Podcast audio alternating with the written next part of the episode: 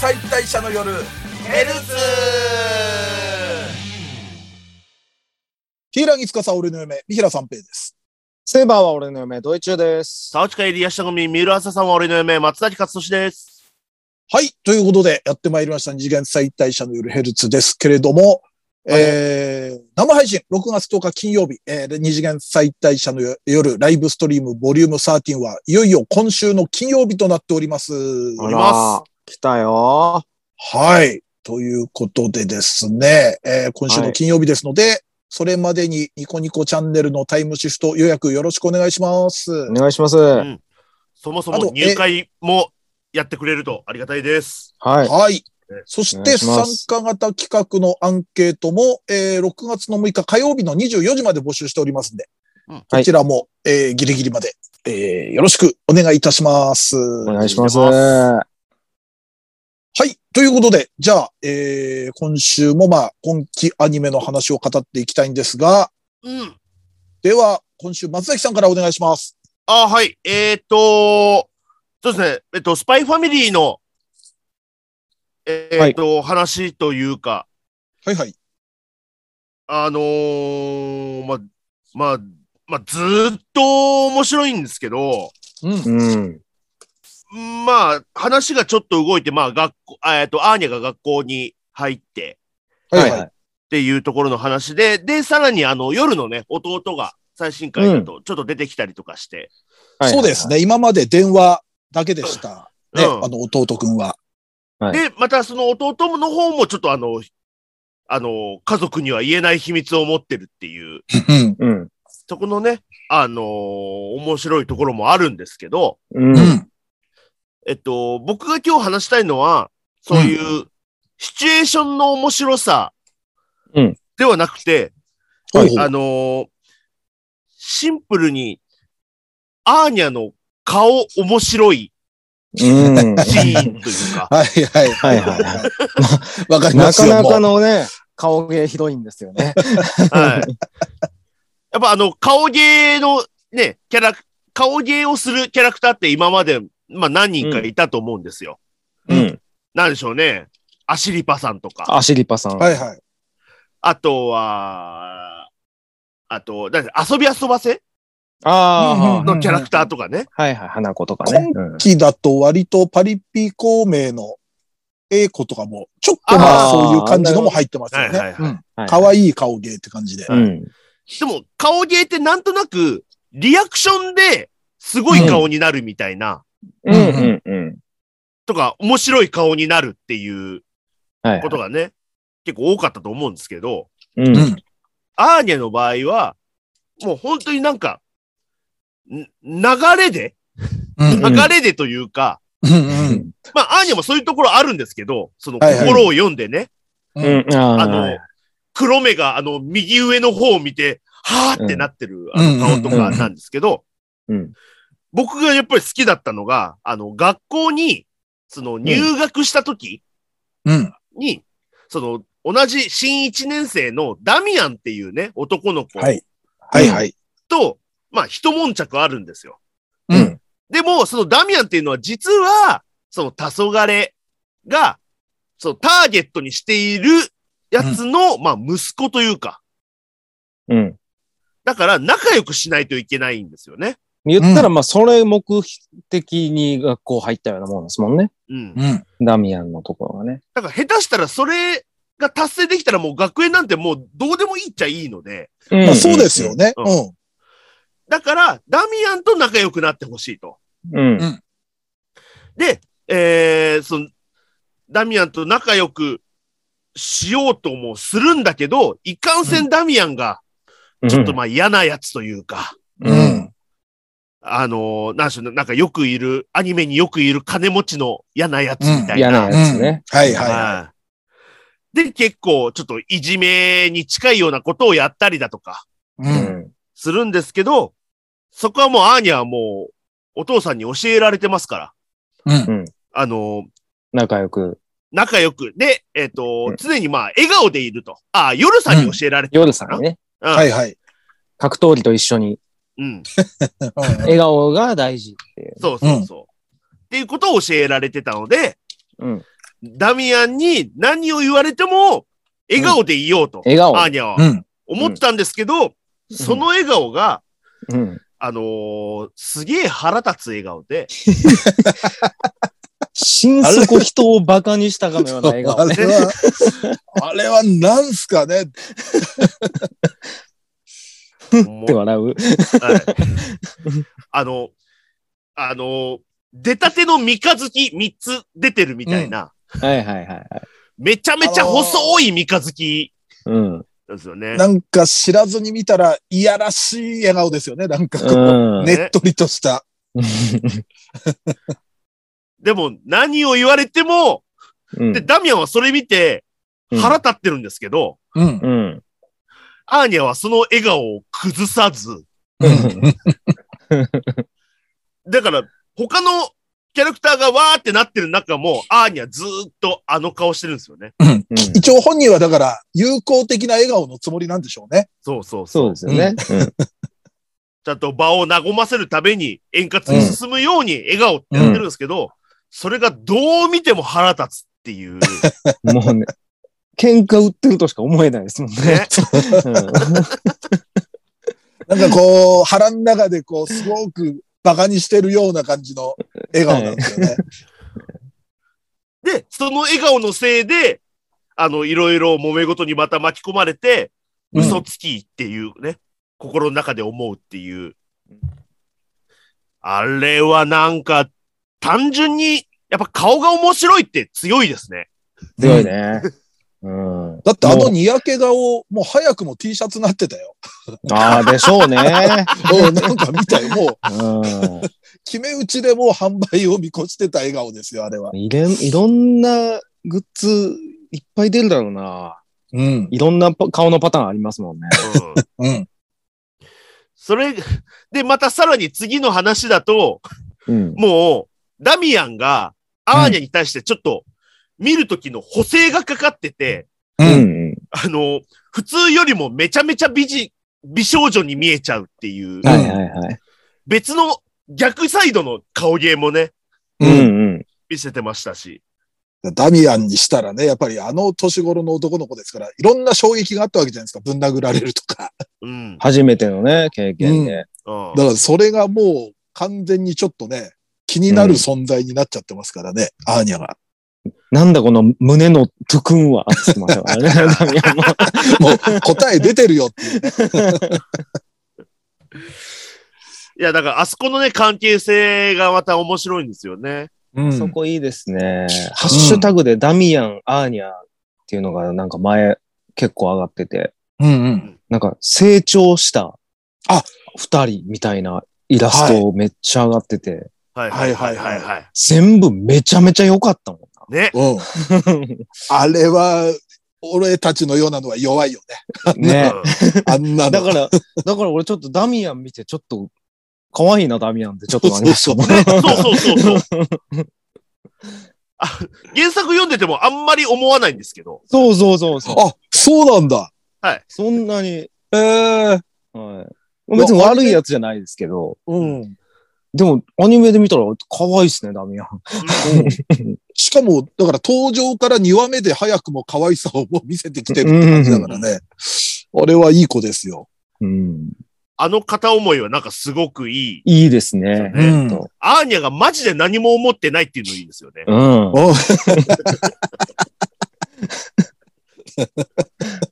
だからアーニャは、そうそう、うんアーニャはアーニャなりになんかこうね、あの、父のためにっていうのもあるわけじゃない、なんか、うん。ずっと次男としか呼ばないですからね。そう。名前もね、よく覚えてないですから。はいい。や、なんでね、その今後のね、あの関係性が進むのか、うん。進まないのかっていうね。うん。なだ んかね。はい。からあれなのかな俺ちょっと原作見てないんであれなんですけど、アニメの方が、ちょっとまあこう表現的にラブっぽい演出を見せてる感じなのかね。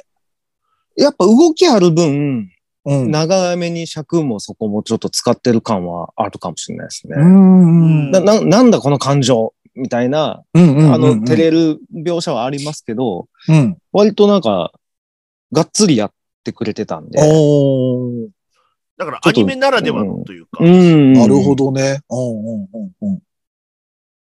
あの、殴り、アーニャがダミアン殴るとことかも、すごい自然な作画で、おー人を殴る描写が。 で、全然、あの時のアーニャの顔が、な生きんでないんだよね。はい、もう無表情で。無 の。あれよかったなぁいい関係性ですね、本当うん。そうですね。な、殴るシーン結構ね、今まで出てきましたけど、うん。あのー、め、あのー、め、最終面接で、ううん。んうんうん。はいはいはい。今の担任の先生が面接官うん殴ったりとか、ううんん。うん。はいはいはいはい。で、意外と黄昏が特に殴るシーンとか出てきてないっていう。そうですね。周りの、周りの人たちが、うん 夜、夜さんがあの、かぼちゃでチンピラどついてましたし ね。かぼちゃってよかったよ。あいつら命拾いだよ、あれ。はい、というわけで、スパイファミリーのお話でした。ははい、 はい了解です。じゃあ、次、ドイチューさん、お願いします。い。はい。えー、僕はじゃあ、あの、ハレンさんは測れない。うん。あれの、はい。アカレン、ハハレンさんの、えーっと、ハレンさんというよりかは、あの、トーバル先生っていううん。キャラクターが、うんもうめちゃめちゃ面白いなっていうのが、あの人ね。あの人。8話で、そのなんか、なんか、お弁当食べてたら、そのライドウ君とハレンさんと、で、まあ、うし上から、屋上のさらに上から、大城さんが黙って見てるみたいなうん 感じで、うん。それを見て、まあ、よくわかんないですけど、あの人曰く哀れだと。あの、あの人、古典教師なのに、その、アハレの意味、ちゃんと、ちゃんあれ、使いこなせないのかな、アハレって言葉を。意図。わからなくもないけど、なんか、あれとは違うような気持ちだけど。なんか、と、尊いみたいな感覚なんですかね。うわかんないですけど、うんととにかく、ああの三人見てると、えーうん糸あはれだと。 で、もう、テンション上がってきて倒れてしまううんようになって、やっぱちょっと授業中からそのアハレンさんとライドウ君のやりとりを見てて、うん。まあドキドキしていたと。で、家に帰って寝る前に、あの、うん倒れないように妄想で練習だっつって、うんその妄想の中の、そのライドウ君とうん。アハレンさんなんですけど、そのアハレンさんが、あの普段と違って妄想なんでめっちゃ喋るんですよ。だから、なんだろう、あの、生、あの世界での生物ジャンルの妄想なんだけど、はい。すごく原作を改変してる感じ。改変してる。キャラ崩壊。原作改編系の同人誌だったん ですね。 同人誌なんでちすょっよね。と怒ら、 なんか、怒られるタイプの、なんか、あまりに過度だと。そ 同じファンからも。そうね。ちちょょっとちょっと叩かれそううんな。ちゃんとこれ原作読んでますって言われかねないくらい、キャラ崩壊してますよね。ライドウ君が屋上でなんか、こう、絆創膏を貼ってうんこ座りしてるのを、うん。アハレンさんが、こらまたこんなところで、うん。まだお昼でもないのに、って、タバコかと思ったらバナナ吸ってる、バナナ加えてて。で、そのバナナの皮でこけて、キスしそうになってうん、で、布団の中で妄想してるんですけど、あの、そのまま鼻血吹き出すっていう。で、今のは刺激が強すぎた。もう一回だって、次の妄想が、うん。あの、アハレンさんが地味ななんかメガネ文学少女で、うん。ライドウ君が、えーっとね、 学校一の天才のイケメンで石油王、石油王の後取りのライドウ君っていう盛りすぎだよ。盛りすぎだ よ。学園の人気者で、うんまあでも話、まあ私なんて話せないわ、つって家に帰ったら普通のアパートなんですけど、アパートガチャって開けたら、うんあの、バラ風呂がセットしてあって。 で、一緒に住むことになったからよろしくなっていう妄想をして、うん。もう、致死量ぐらいの鼻血出 して、そのまま意識失うんですよ。危ないよ。自宅で、一人暮らしの自宅で。 何してんもうねん何してんだこいつっていう。あの人、妄想下手だよね。 下手なんですよ。荒いよね、あの妄想。はい。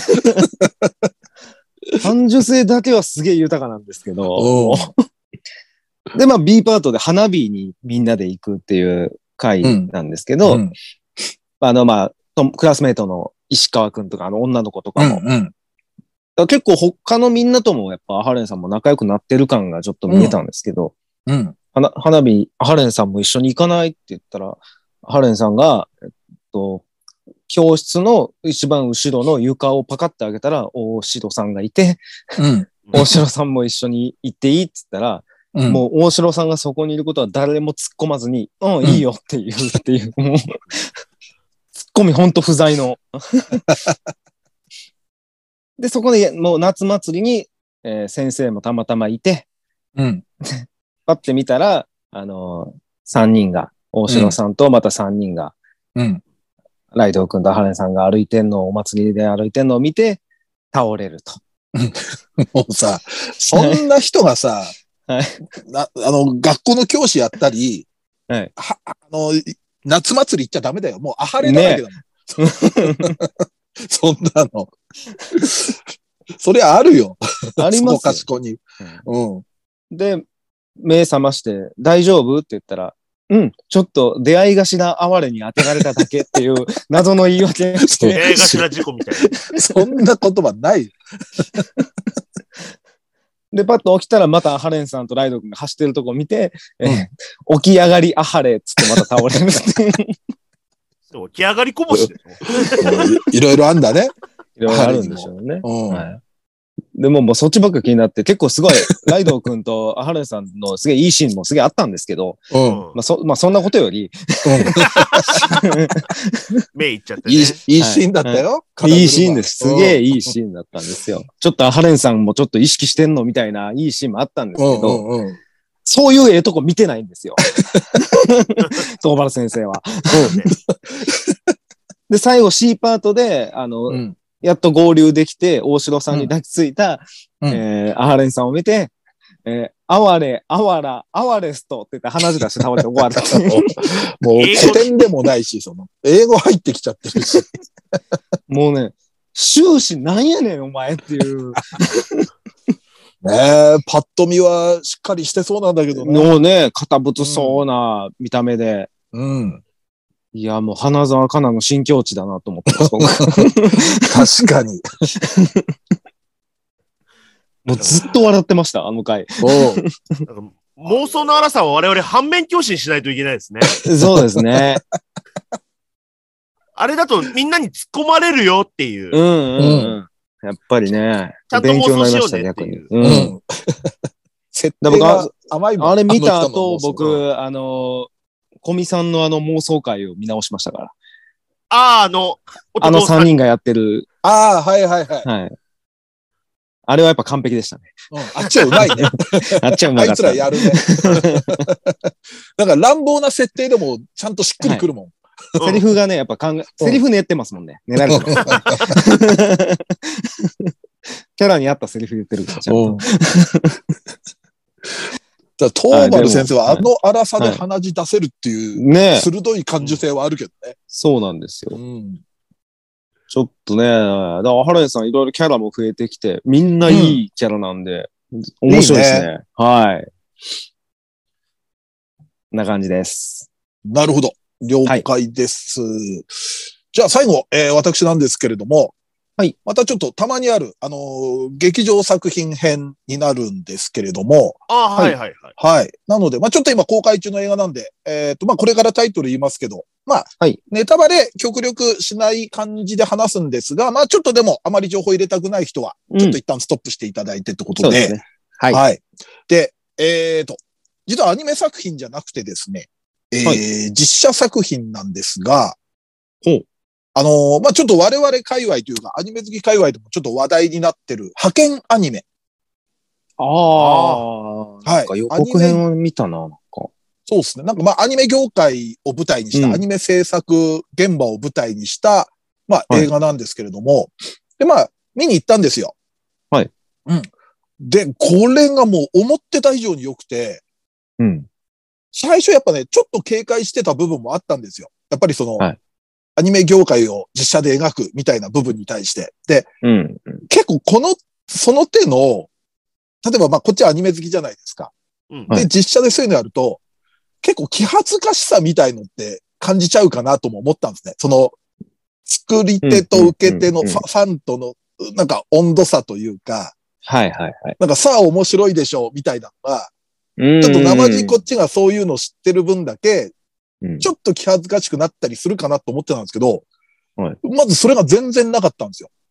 うん。おで、もっとなんか、業界あるあるをバンバン出すようなコメディかとも思ってたんですけれども、おうもちろんそういう部分もあるんですけど、ちゃんとこう、うんエンタメとドラマがしっかり描かれてて、うん。まあ、白箱的といえば白箱的なんだけど、そのアプローチをちょっとまた実写でやったみたいな感じで、うん。で、実に熱い映画でもあって、うんで、まあ、公式サイトに載ってるぐらいの、まあ、あらすじというか、冒頭の構図としては、あのー吉岡里帆さんが女性新人アニメ監督を演じてるんですね。うんうんはいで、まあ、一応、まあ、ヒロインというか主役なんですけれども、うんで、その、えーアニメを作る新人監督の、まあ、対抗の構図として、あの、中村智也さんが、天才監督、アニメ天才監督、うん若き天才監督の役なんですよ。はいで、まあ、この二人がざっくり言うと、同じ枠でアニメ作ることになって、それがちょっとこう、うー世間で面白がられて、雑誌とかで煽られて、まあ、ちょっとうん、対決の構図にはなるんですけれども、うん。なんかね、決してその敵同士じゃないんですよ。なんか、一見そういう実写畑の映画でそういうのやろうとすると、片方がすごく嫌なやつで、うんうん。なんかそれこそ、嫌がらせとかするような感じもちょっと想像できるじゃないですか。見る前というか。あーはあはあはあはい、でもはいもう決して敵じゃなく、本当同じ業界同士のライバルっていう関係で描いてるんで、うん。だから新人監督の葛藤と、まあ、天才と呼ばれた監督の葛藤みたいのが双方あって、うん。結構ダブル主役なんですね。うん。だから、多分白箱って、ちゃんとアニメ業界をアニメで作ってるから、すごく嫌なやつのキャラクターも作れたじゃないですか。もう全はいはい員が見て嫌な。そうですね。だから、あえて実写だからこそ、うんそういう絶対的な嫌なやつ作んなかったのかなってのもあるんですよね。なんか感じたんですよね。うん。なんか多少はこっちの解釈としては、まあいろいろ、うんちょっと嫌なやつだなってのも出てくるんですけど、なんか決してアニメの敵じゃないみたいな。うん。感じがあって、要はアニメ業界全体の敵は一人も出てこないんですよ。うん。みんな何なんかしらの形でアニメを作りたい、アニメを世に出したなるほどないるほ、アニメを放映したいみたいなのがあって、だから単純にアニメ監督がなんかその困難に、新人アニメ監督が困難に立ち向かううんだけじゃない物語なんですよね。うん。で、結構好きだったのが、そのまあ、吉岡里帆サイドの、まあ、アニメの作るヒロインキャラの声優を、あの、声優の河野まりかさんが実際にやってんですうね。ん。うんうんじ実写の役として。うん。で、結構、あ、こういうとこ、もうつつくんだっていうような、その、まあ、監督と声優の、まあ、関係性というか、まあ、こういう揉め事も起こるんだろうな、みたいなのを描いてたり、うん。で、最後は、なんかね、まあ、一応対決の構図なんだけれども、その裏番組と裏番組っていうアニメの、はいはい。でもね、その、なんか最後はね、作品のあり方論みたいなのを見せてくれんだよ。うんで、多分俺ラストはアニメ、多分一般の人見ても絶対面白いとは思うんだけど、逆にアニメどっぷりハマってる人の方が最後なんかグッとくるような見解があって、うんうんうん結局なんかやっぱこう、アニメの詳しい詳しくないじゃなくて、やっぱアニメに対する愛情っていうのが大事だなって最終的にはちょっと感じさせてくれる映画でねう。ん。うんあーすっごい面白かったです。うんだからなんかね、その、まあ、アニメに携わる登場人物の中で、はいアニメ詳しくないけど、すごくそのアニメに対して愛を抱いて仕事をしてくれるってキャラが出てくるのね。うんで、そういうのを見ると結構だから、なんかこうアニメを詳しくないからといって決して敵じゃないみたいな感じもちょっとメッセージとしてあんのかな、みたいな。あうーんはいはいはいはいとにかくね、これはちょっとアニメ好きには見てもらいたい実写映画でしたね。うん。うん。原作が結構前なんですよね。そう、なんか原作は小説なんですよね。うん。うん。だからその、でそ10年とまではいかないけど、7、8年ぐらい前の小説で。うん。だからそうそそうこ元だから、ちょっと今と状況違うようなところもあるけど、でも基本的には、みたいな。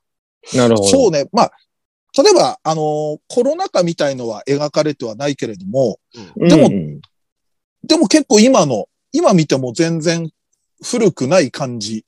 うんあまり10年前の世界を描いてるという感じでもないですね。全然今の、うん。それこそ令和3年の現場としても全然見れる。と思う。うん。いや、ほんとこれはね、すごくね、要所要所でグッとくるのがあって。で、まあ、ラスト、そのグッとくるって言ったけれども、エンドロールの後にもちょっと仕掛けがあるんで、そこも含めてね、あーなるほど見てもらいたいですね。すごくこれは良かったです。うん。 C パートみたいなことですね。うん。まあ本当 C パートがあるよっていう。うんうんうんでもちょっとなんかね、パンフかなんか読んでびっくりしたのが、まあ劇中アニメも出てくるんですよ。はいはいそうはい。ですね。はい。でうんそれはまあ部分部分なんですけれども、うん。でもなんかね、あの、全24話絵コンテ出来上がってるらしいです。ええうん。だから本当すにごいな。一本のアニメをうん作るくらいの下準備をしての、あの、劇中劇みたいで、うんうんちょっとね、でも、まあ、あの、調べるとそこに携わってるスタッフさんも出てくると思うんで、興味ある人はちょっと調べてほしいんですけど、非常にその部分も、あの、見応えがあるんで、うん。ちょっとこれは本当に皆さんぜひぜひ見ていただきたいと、うんそういうような感じでちょっと語らせていただきました。もう、これ見た人と非常に語りたくなる映画なんでね、うん。うん、興味ある人は。 なんか、中野智也さんがね、監督に、監督も実写畑なんだけど、君の名はでなんか CG クリエイターで参加してんだよね。えうーんで、その監督に、まあ一応その、これ見といてくださいって言われたのが、えっ、ー、とね、なんだっけな、3本あったんだよな。ちょっと違ってたら申し訳ない。えウテナとうん、窓まぎと、もう一本なんかを、中村俊也が見たらしいよ。そうですね。おへへーへへ。あ、中村智也。うん。そうそう。そういうのもね、いろいろあるんで、ちょっと、まあ、あのー映画見てからいろいろ調べると裏話とかもいっぱい楽しめると思うんで、はいはい。 ぜひぜひちょっと派遣アニメ、劇場でこれ見てもらいたいんで、はい、ぜひ見に行ってください。はい。はい、ということで、えー、とりあえず A パートはこんな感じで、えー、B パートはまた、えーっと、いつもあ、今までやったことないちょっと企画でテーマで話してみたいと思いますんで。はい。では B パートの方もよろしくお願いいたします。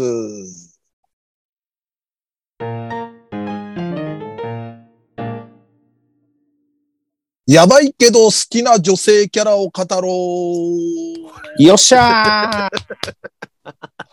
い。ということでですね、やばいんだけど、やばいキャラなんだけど、好きな女性キャラを語ろうということで、やばい。 なるほど。やばい。まあ、いろんな、まあ、やばさがあるとは思うんですけれども、はい。今日 A パートでそんな話してませんでしたっけすぐ話し出しちゃうやまばい。あ、そうね、でも好きでしょみんな。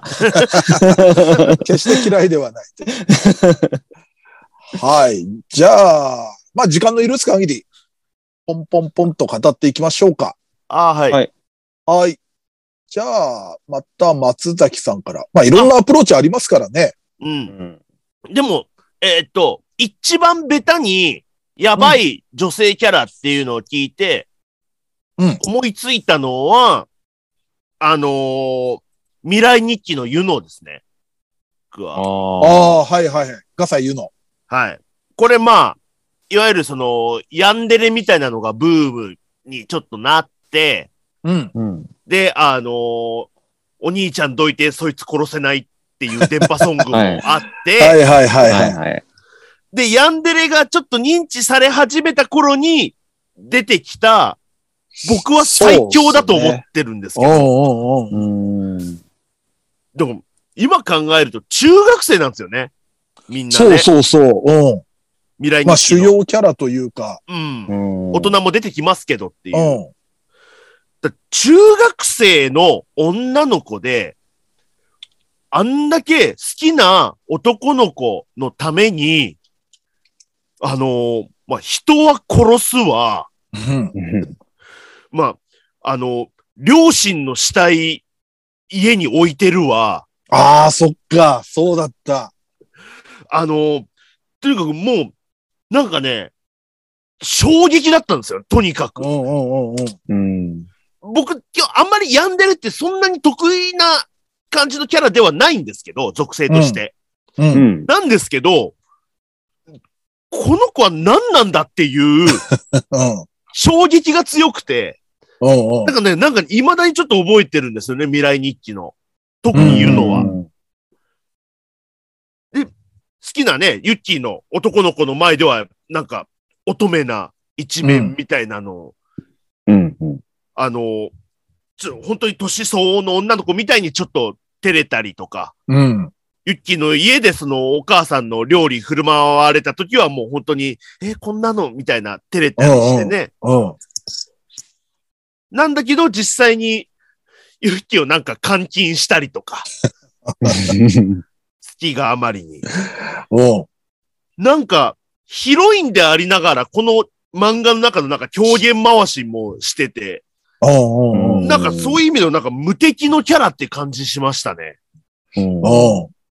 だってもう10 11年前か。アニメは11年前か。ああ、そう。そんな前なんですうね。ん。だから漫画で言うともう15年ぐらい前ですもんね。うんうん、漫画、そうだね。15、17年、あ、15か。あ、16年前だ。その、スタートから見ると。あうん。ああ。ーいや、確かにインパクトあった、あれは。だからそのアニメ化するって聞いた時にできんのっていうのをまず思ったんですけ ど、うん、うん、まあでもしてましたもんね。オープニングもかっこよかったし。うん。いや、割とかっこよく、てやっぱでも、ちょっと、メンヘラキャラとかでやると、絶対トップに上がってくるような人ですよね。そうね。あうーん。なんか、歴史に残る、うん。まあ、ヤンデレ、メンヘラ、うんみたいな。うん。だからやばいって聞くとやっぱりここが出てきますねっていう感じ。あなるほどな。はい、なるほど。了解っす。じゃあ次、ドイチューさん行ってみましょうか。僕は、まあ、僕もベタに、やっぱ、ハッピーシュガーライフの松坂佐藤は、ああ、はい はいはい。うーん、やばいでしょ、あれは。あれは、あれは、もう、いろいろ、いろんな出てく罪るを人犯しましたよ。出てくる人みんなやばいってのはあるんだけど。はい未成年を監禁して、うんまあそうですよね。誘拐、監禁、殺人。はい。うん何でもやってますよ。だってでもそれを隠すため好に親友、うん、親友殺したりもしてんだっけ。あ、なんかね、確か、うん、大体のやつに手を下してた気がしますけど、なんか。 これも花沢香菜じゃねえかよ。もうすげえな。石を投げれば花沢香菜に当たる。 もういろんなとこに花沢さんが。でもままあ、あそうだね。まあ作品としても、いい感じに怖くてよ面白かったですね、僕は。うん。こういうのが。ホラーでユリっていうのって割と他そうでにすないね感。じだったんじゃないかね。うん。しかもちっちゃい女の子ですからね、相手は。んうんうんうん。いろいろ乗っけて、メインはサイコホラーですも んね。うう。んん買い取り詐欺もすげえよな、本当確かになあの絵柄買い取で、すごいもんな、あの絵柄でハッピーシュガーライフ、この夏からスタートとか言われたらね。 うん。もう学校暮らしに近いくらい のね詐欺です よ。でもやっぱ見入っちゃったもんな。え。なんかもうすごい面白かったですね、僕は。うん、うん。好きでし結た、ね。構その、えっ、と、未来日記とかは割とその、なんていうんですかね、バトルロワイヤル的なというか、うん、はいまあそうですよゲね。メじイゃないンですが。か。ううんん。で、結構ハッピーシュガイライフは、ちょっとまあ、リアルというか、そうですね。日常生活の中のうんうんうん。そういうサイコな感じ。うん。うんフ。ァンタジー感はないですもんね、だってうん。ねう。んファンタジーであってほしいけど。うん。じゃあそういう意味では生々しい感じはあったよ。うん。開けちゃいけない部屋とかね。いっぱいあって。面白いアニメだったなうん面白い。ドイツ大好きだもんな。 ええうまあ、パッと浮かんだのは、佐藤ちゃんでしたね。ん。なるほど。はい。了解っす。じゃあ次俺なんですけど、はい。実は俺も未来日記なんですよ。おうで、まあ、ガサイユノってもう、もうさっき言ったみたく、やばいキャラ、女性キャラで検索すると出てくるっていう、うんもう、ちょっとまあ、メンヘラというか、最古的な怖さじゃないですか。うん。でも俺、これね、あの、この作品の中で俺好きだったのが、ウリュウミネネってキャラなんですよ。俺も、好きで言うと僕、ミネネが一番好きです。あ俺も。なるほど。はい。で、ミネネも、その、ある意味では、ユノより、ユノ以上にやばいキャラではあるじゃないですか。うん。まあ、あ、女テロリストで、うん。で、あそんなそっか宗教施設を対象にしたテロ活動をずっと続けてるっていう。でも、ちょっとね、その、ユノの最古な怖さよりも、こっちはちょっと地に足がついてる怖さっていうか、うん。ちゃんとそれも理由があるんですよね。そういう宗教施設に対するテロも。なんか、中東旅行中に宗教戦争に巻き込まれて両親を失ってるんですよ。うん。うんで、それ以降、その神っていうものを憎んでのテロ行為っていうのって、一応その、まあ、理にかなってるというか、うん。感じではあって、で、その神殺しのために、なんか殺し合いに参加するんですよね、そのゲームに。う。うんん。でももう、やってることは、その、だからさっき言ってたユノとか中学生だって言ってたけど、中学校襲撃してたり、うんじゃあ中学校なんか占拠したりするんじゃなかったっけああ、ありましたね。うん。で、あと、その前、前後には、あの、女刑事を殺して、その女刑事に変装して警察に潜入してたり、みたいな、うん。こうやばい、うアんッパーな感じのやばさバンバンやってたキャラなんですけど、でもちょっとミネネ好きだったのは、ちょっとこんだけやばいのに、やっぱちょっと女の子の乙女な一面もあって、そのミネネを追ってた新米刑事の、なんか、えーっと、西島っていうのに、まあいろいろあって惚れられるんですよ。うんうんで、なんか強引にプロポーズとかされるんですね。もううん言ってみればテロリストが刑事に。はいうんで、最初はもうドン引いてたんですよ。うん。そのもう、私が言うのもなんだけど、お前おかしいみたいな感じの。うん。でも、どんどんどんどん強引にもう西島ってのは一歩も引かなくて、ずっと好きだって言ってたら、推しに弱かったんですよ。そういいまあまあまあ、言い方まあ。なんかね、うん意外と強引な推しに弱かったみたいで、で、結構まんざらでもなくなって、で、最終的にはその、まあ、その、戦いが終わったあたら、終わったら、その後はテロリストを辞めて結婚するみたいな確か話になって、 でも、そのあたりでまたその戦いで片目失って眼帯になったり、最後はなんか手もなんか片腕失うのかな。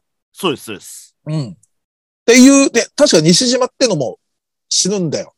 はい確か、峰でかばって、うんうんで、ちょっとそういうなんかね、俺、その、ユノと、えっ、と、誰だっけな。えっ、えっと、ユノユッキユッキーのロマンスより、俺全然こっちのロマンスの方が好きで、う。うんん。わかります。結構ピクシブとかでその、あの、イフのイラストとか、もしものイラストとか結構漁ったりとかしてて、だって、ミネネメインの番外編みたいなのが終わった後かなんか出ましたもんね、一冊。みたいへねー。ちょっとそれ読んでないんだけど、の外伝みたいなやつだよね。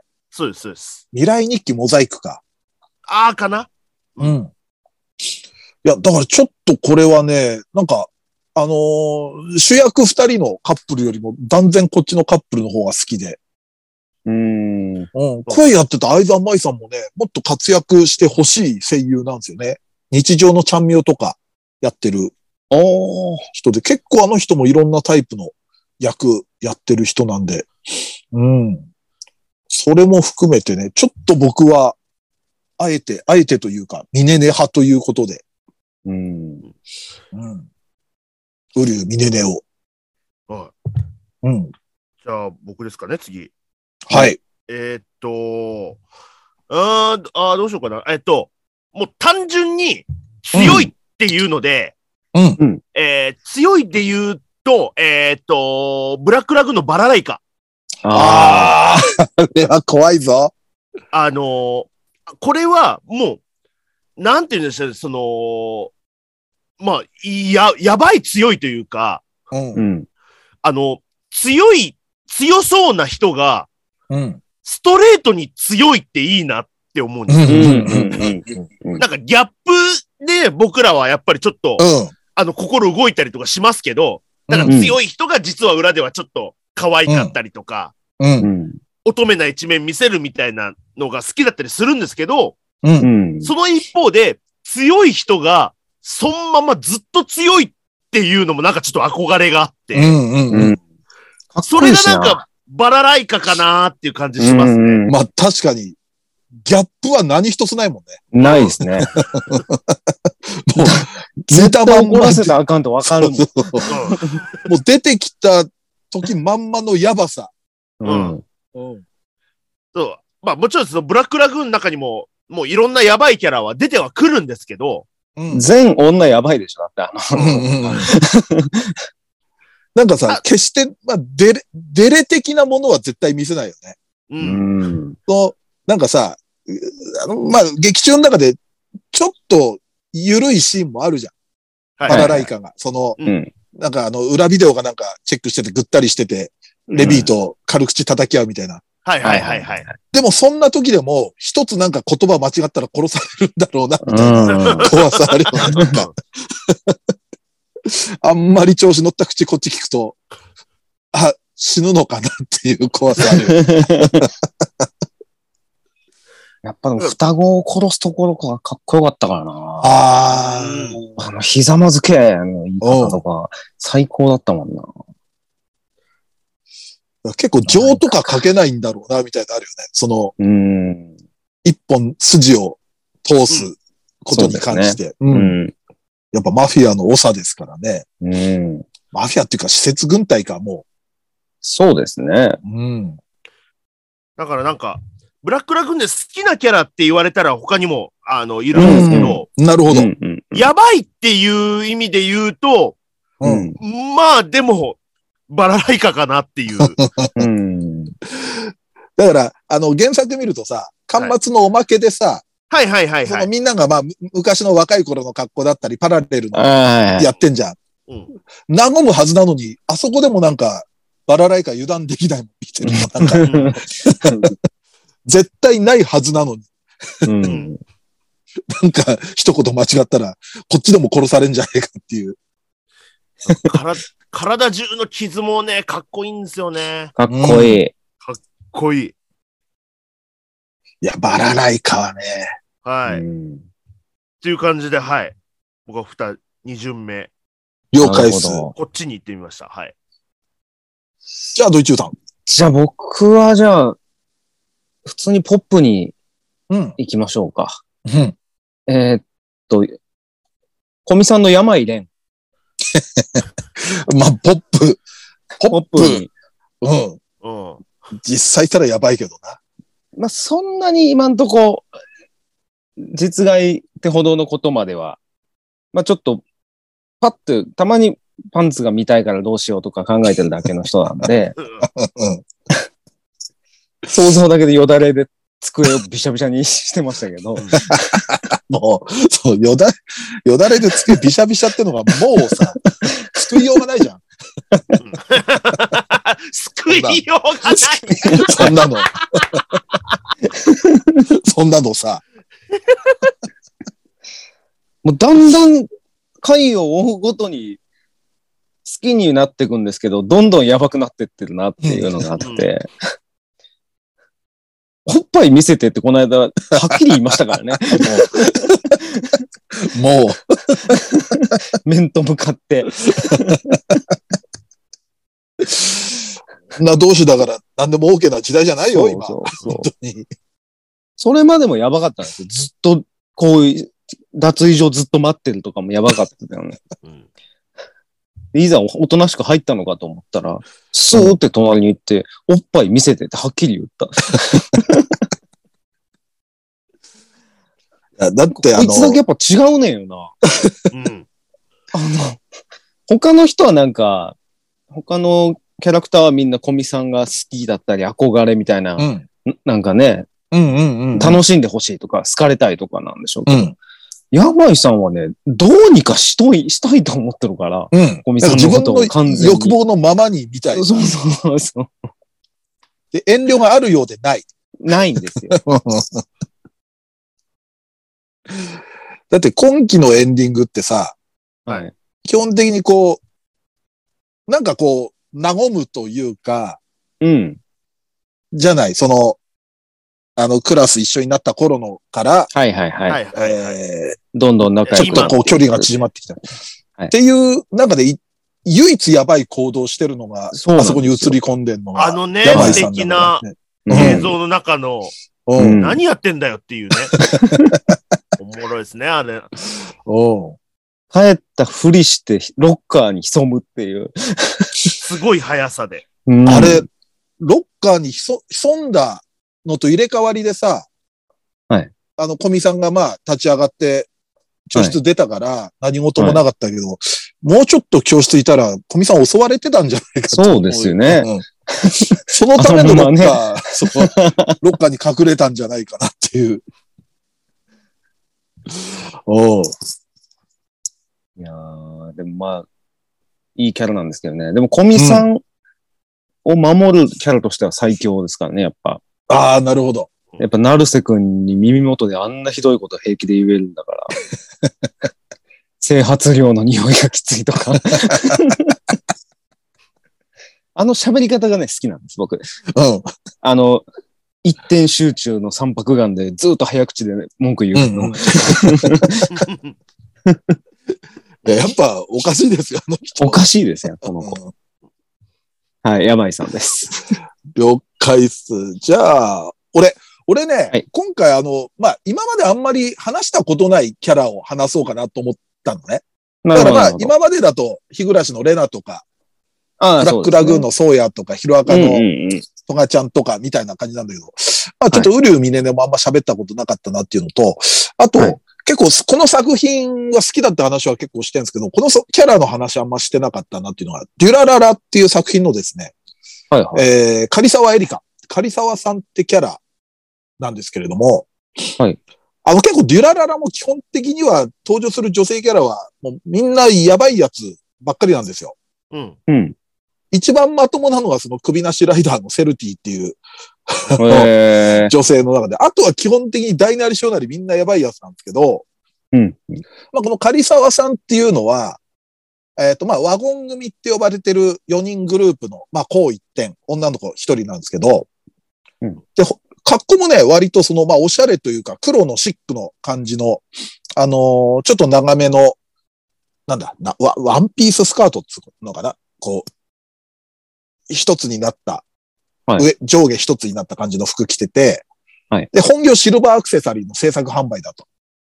うんで、結構人懐っこくて、あの、コミュニケーション能力もあるような人なんですが、あのーめちゃくちゃ実はテンションの高い女オタクなんですよ。うん。で、全然それ隠してなくて、あのーもう電撃文庫も愛読する不女子みたいな感じの、うん、うん、うんうん。割ともう、萌えって自分が感じたら、割と全般的な、その、ものをこう、あのー楽しみたいっていうタイプの人で。はい。で、ゆまさきっていうその、えーっと、ワゴン組の男と、まあ、ちょっとオタクコンビなんですよ。二次元オタクで。で、ちょっとまあ、その、アニメの好きだっていうのを包み隠さず言うから、まあそういう意味ではちょっと痛い、くも見えるキャラではあるんですけれども、はい。でも基本的には頼りがいがあって性格もいいっていうキャラ、お姉さんタイプのキャラなんですが、うん。あの、結構その、まあ、武闘派なんですよ、その。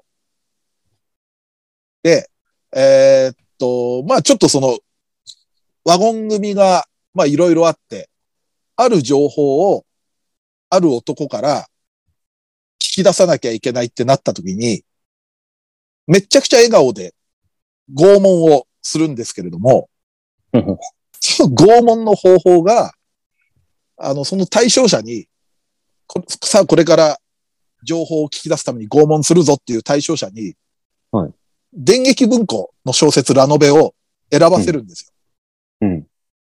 で、選んだラノベを想定した拷問をするっていう、やばい癖がある人で。 やばい壁だな。なんだそれ。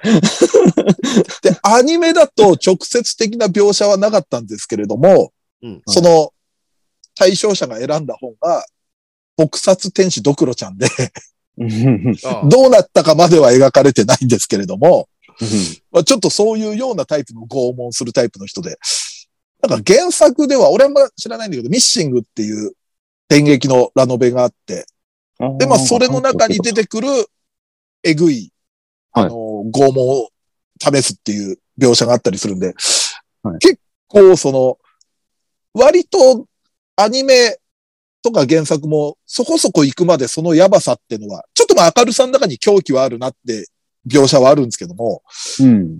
結構ちょっとそういう感じのやばいキャラで、うん。でもなんか普段は物分かりのいい、あのーちょっと大人なところがあるお姉さん、オタクお姉さんなんだけれども、そういうところを持ってるっていう、なかなかちょっとやばげなキャラだなっていうので、うん。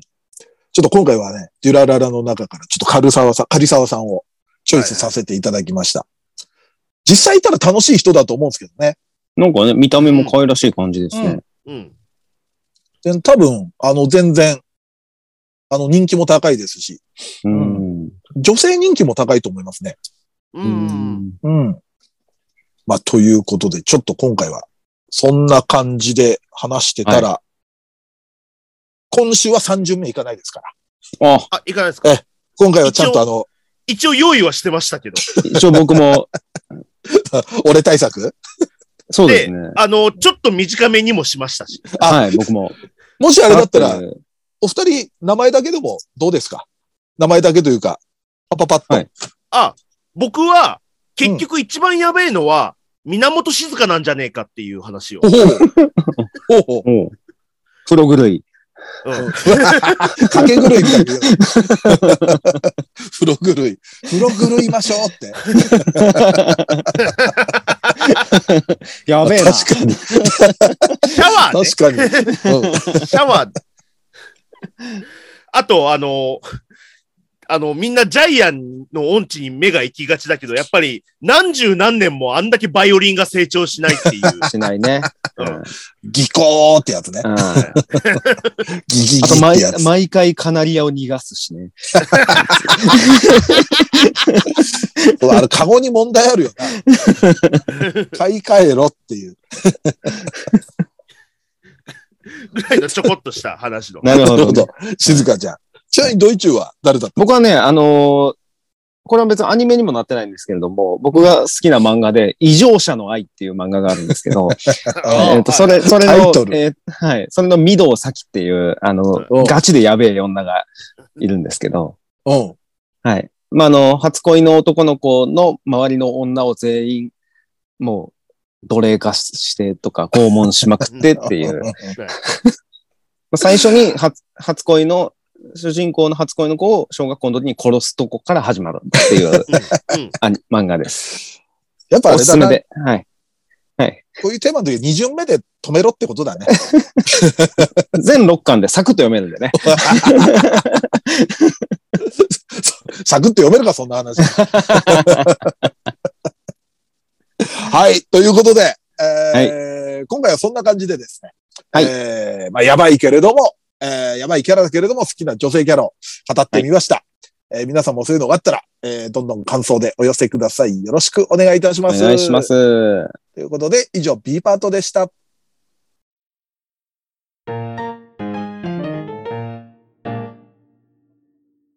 はい、エンディングです。いいい。じゃあですね、えー今週はツイッター読んでいきましょう。うんはいえーヒロインたるもの8話のサブキャラカップルが熱すぎた。先生と平野さんもいい。芸能マネージャーにしたい女性キャラは白箱の宮森が1位かなと。仕事取りまくって適材適所に割り振ってくれそう。ひよりちゃんはタレントの売り込みがうまそうという。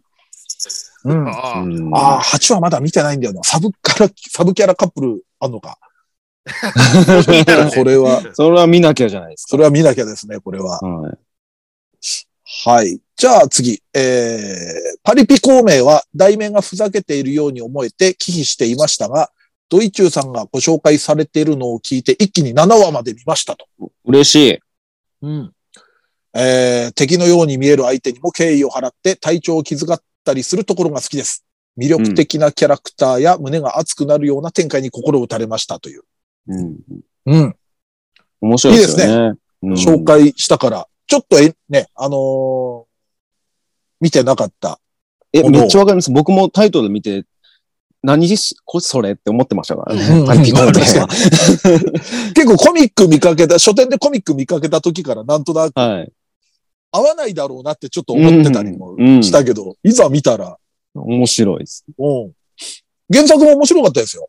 あ、本当ですかううんん。ちょっとあの、最初の方だけ、あの、読んでみたんですけど、まだ一巻だけですけど、結構あの顔芸は原作に、あの、順守でしたね。ど原作から結構あの顔芸出てくる感じでしたね。うん。さあ、こちら。声優ドラフトなら、1位、遠山奈緒さん。えー、2位、本土楓さん。3位、えー、小原好美さんを指名します。おうそして、4位は今後のブレイクに期待して、えー、笹原優さんを指名します。シャドーハウスのエミリコと放課後堤防西の黒岩部長が同じ声優ってすごくないですかと。ああ、そうだったんだ。すごい。いやエミリコと黒岩部長一緒だったんだ。あのその前にあの、勝手に声優ドラフトっていう企画作らないでもらっていい ですかそうよ。三人もええとこ取っといてさ。先勝手に。本当に。だ。本当だ。一人ずつ、一人ずつ取んなきゃいけない。僕らはただ好きな女性声優を語ろうっていう話してただけですから。本土楓さんが2巡目まで残ってるわけないじゃん。 うん。どっかの球団取る よ。確実に。はい。じゃあ次行きますね。はい。はい。ここ最近の推し女性声優を語ろう。自分も松崎さんと同じく、えー、種崎厚美さんだな。おううん。隣の怪物くんの頃から好きだったから、近年の活躍は嬉しい。おうというか、松崎さん、ブレンド S で共演してますよね、と。あ、してます、してます。おうなあ。僕がアフレコ行った時にもういましたね。おうえなんないらいじゃ僕ない、ですか。その前の日に、種崎さんがアイマスのシンデレラのライブで福岡に行ってるのも僕知ってたんで、う。ーうんん福岡から帰ってきて午前中からアフレコかと思って大変だなと思ってもやります。うん。すはいげえな、それうん。大変だな。うん。まあ、そっか、実際、アフレコ、そうだよね。朝、昼くらいから午前中からやんだっけ、あれ。えっと、午前中 場合によってはパー、午前中の回と午後の回、なんかいろいろあって、ああ、うんそうだよね。今、声優さんも地方での仕事とかも多いだろうしな。そうですね。うん。さあ、こちら、近年の推し声優、昔ノイタミナで、残響のテロールというアニメがありましたが、おうん。その際に出演されたメインの声優さんの中に、えー石川海人さん、斉藤聡馬さん、えー種崎厚美さん、半めぐみさんと、当時何も知らずになんか好きだなと思ってたら今、皆様多彩な活躍をされているのでびっくりしましたと。うん。だから数年前のアニメ見ると、やっぱりびっくりはしますよね。そうなりますよね。こんなメンツ揃ってるみたいだね。んそう。で、もっと辿ると、その人が本当にモブみたいなので入ってたりすると、うん。うん。ああ、と思うよな、時代、な、時の流れを感じますよね。ね。はこっちだけですよ、何も変わって ねえの。さあ、えーここ最近の推し女性声優を語ろう、えー女性に限りませんが、令和版のうるせえ奴らのキャストの皆さんをプッシュします。えー昭和版を見ていたおじさんの不安を吹き飛ばすハマり具合が嬉しい。10月の放送開始が楽しみです。という。い。ううんん。うん。結構 PV 見るとやっぱ皆さんすっげえ頑張ってるからね。うん。さあ、そして、えーこちら、バレてる確定ナイト3巻まで読み終わりました。おほうすごい。お尻と太ももに対する過剰な書き方とか、はい陸と空の関係とかがむちゃくちゃ刺さりました。はいまだまだこれからというところで終わっちゃってるので、作者の高山俊則さんのツイッターを追いかけて保管しようと思いますと。うん。いいですね。松崎さんが勧めたおかげで、もうよかった3巻まで。うん。あの、もう、フェチの漫画ですから、うんあーあの、難しいこと考えずにフェチの漫画ですから、あれは。刺さる、 刺さる人にはもうすげえ刺さる。うんあると思います。はい。ぜひ異常者の愛も読んでいただければと思います。刺さる 人には、刺さる人には刺さる。でも、ね、間違いなく。いや、僕もそれ、読んでますけ、読んでましたけど、う異常者の愛も。うんん。ね。うん。さ刺さ刺さったでしょいや、びっくりするよ。刺してたでし ょいっぱい刺してたそう。ええだかだら、ダブさル、ダブルミーニングじゃだってさっきのスパッと読めるのスパッもね、 ん。刃物、刃物の意味合いの。なんかね、スパな別のかなの意味に聞こえるのよ。うん。スパッと。うんはい。ということで、皆さんありがとうございました。はい、ありがとうございます。はい。ということで、えー宣伝的にはニコニコチャンネルに、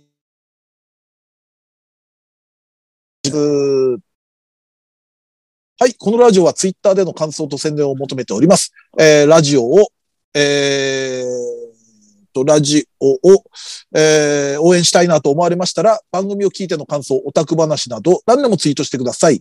ツイートする場合は、ハッシュタグ、ひらがなで二次祭をつけてください。ツイートは番組内で取り上げますが、ツイートの場合は基本的にお名前は明かしません。この番組のリスナー数、知名度を増やすため、番組関連の話題をバンバンツイートしてください。えーそして、二次祭メンバーへの質問はメールで募集しております。質問のほか、B パートでやってほしい企画のリクエストなど、嫁といるとこ見ましたよのコーナーでは、先日、お嫁さんとどこどこでお見かけしましたが、何をしてたとこだったんでしょうかという、嫁と一緒にいたのを見かけた場所を募集しております。投稿は二次祭ヘルツメールホームまで送ってください。こちらは随時募集中。質問がたまった頃にコーナーをやりますので、よろしくお願いいたします。さらに番組 CM スポンサー募集、イベント出演や番組ゲスト、MC 仕事等の二次元再大社の夜としての出演以来、二次祭ライブの運営をしていただける企業事務所事務局などありましたら、二次元再大社アットマーク yahoo.co.jp まで送ってください。メールフォーム URL、メールアドレスは二次祭ヘルツのブログでも確認できますので、よろしくお願いいたします。はい。そして忘れちゃいけないノート投げ銭は、ばまだまだ受付中です。はい、お願いします。はい。ぜひぜひよろしくお願いいたします。うん、お願いします。そんな感じで、第336回二次祭ヘルツ。お相手は、三平三平とドイチューと、松崎勝利でした。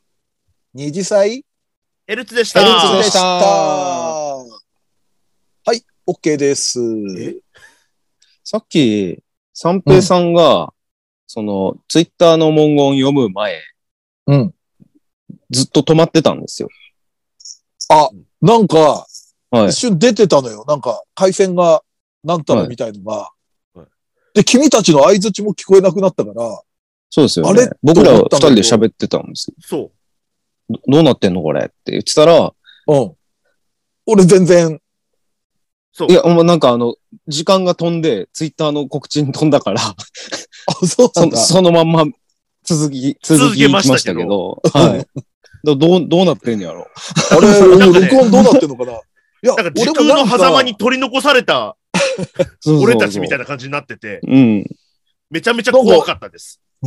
俺も二人の相槌が聞こえなくなったから、あれなんかこれおそらくとは思ってたんだけど、はいなんかでも止めない方がいいかなと思って、とりあえずは、実際どうなってんのかね。ね。まあでも、まあでも、うん。一番ほちょっとオンエアというか、楽しみな回かもしれないです。かもしれない。まあでも、毎回同じこと言ってるとこだからな。まあまあそうですね、多分。まあ、もしカットされてたらあれなんで、あの、投げ銭くださいだけはここでもうそもうう一です回ね、言投ってみましげょ銭うをください。投げ銭のとこがカットされてたらちょっと 偉いことなんでね。うん、投げ銭ぜひよろしくお願いします。お願いします。